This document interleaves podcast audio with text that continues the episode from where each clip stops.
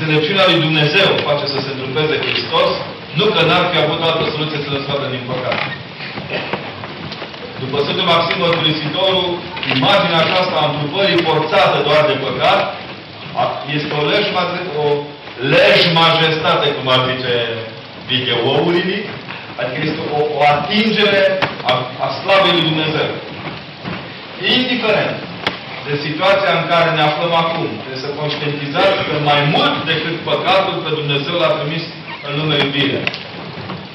Că dacă nu ne asemănăm cu ăla care tot timpul crede că dracul a pus. La mănăstire fierbea om de biblicică la candele cu degete așa, cu ticlin și vine stareț. Băi, v-ar salut, e ce face aici. Nu, nu, nu, nici stareț, dracul a pus. La care dracul de după hor, nici eu nu o știam pe asta. Fim serioși.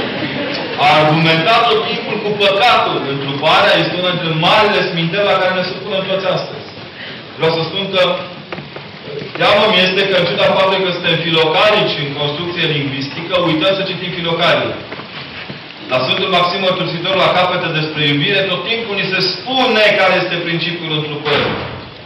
A, că iubirea e venită să ne izbăvească de moarte, că iubirea e venită să ne scoată din păcat, dar iubirea este și să ne dea viață veșnică, și să ne înveșnicească iubirile.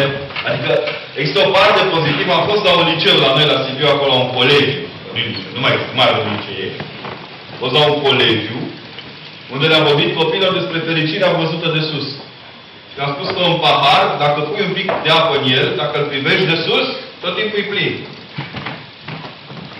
Teologia trebuie privită de sus, din punctul de vedere al lui Dumnezeu. Toți când pătași așa pătușe, bă, dar asta nu stă, curge apă, Domnul. Deci toate comentariile din alte unghiuri asupra lucrurilor acestora nu sunt teologie, sunt doar personale.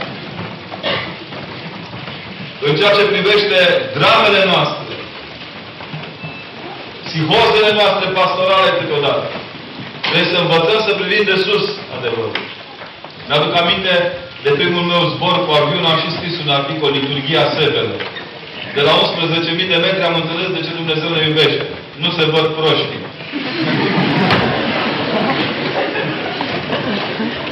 Nu se văd porții. Asta nu înseamnă că Dumnezeu stă tot timpul la unsprezece mii de metri, dar privește lumea de sus. Și nu în sus al orgoliului, nu în sus luciferic, dacă vreți. Și în sus dat de verticalitatea lui ca Dumnezeu.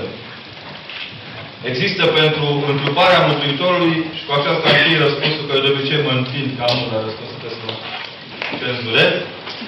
Există un termen la Sfântul Macarie Egipteanul pe care drept că folosește Paul Leptochimot într-o carte, Iubirea nebună lui Dumnezeu, citând dintr-o omilie pe care nu mai găsim la Sfântul Macarie, ea se afla probabil în, între omiliile aflate în Biblioteca Națională Francesă, încă mai sunt cercetători care caută. Omilia optsprezece nu cuprinde în elementul grec Eros maniacos tuteu, iubirea nebună a lui Dumnezeu. Când vorbim de Eros, mai ales în epoca actuală, avem frisoane. Nu? Ne, ne aducem aminte de revistele astea, Flight Boy și altele.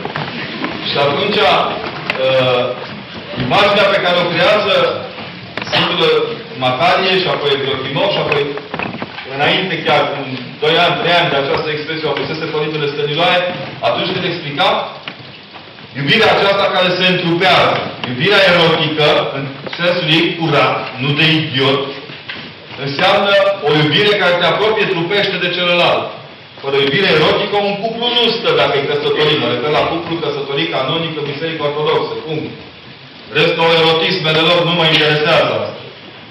Deci, în, în cazul acesta, nu trebuie să anulezi erotismul unei familii dacă vezi ca aia să se împlinească. Copilul se naște din iubirea, din dorința de a înveșnici sufletul, la la la la, noi tot cântăm acolo pe luntrea moralei, dar are și o latură erotică. Erosul înseamnă apropierea trupească de cineva, coborârea la o iubire trupească. Termenul iubirea nebună a lui Dumnezeu, eros maniacos tuteu, înseamnă această coborâre în trup al lui Dumnezeu. Iubirea lui Dumnezeu se erotizează pentru ca să poată să se pneumatizeze, să se îndumnezeiască. Aici este taina întrupării lui Hristos. Atât de mult a iubit Dumnezeu lumea, încât ca, ca să se împlinească iubirea Lui, s-a așezat în această iubire care are conotații negative astăzi pentru noi, total. Total negative. dar care în accepția părinților bisericii înseamnă întrupare. Lucrul, iubire trupească.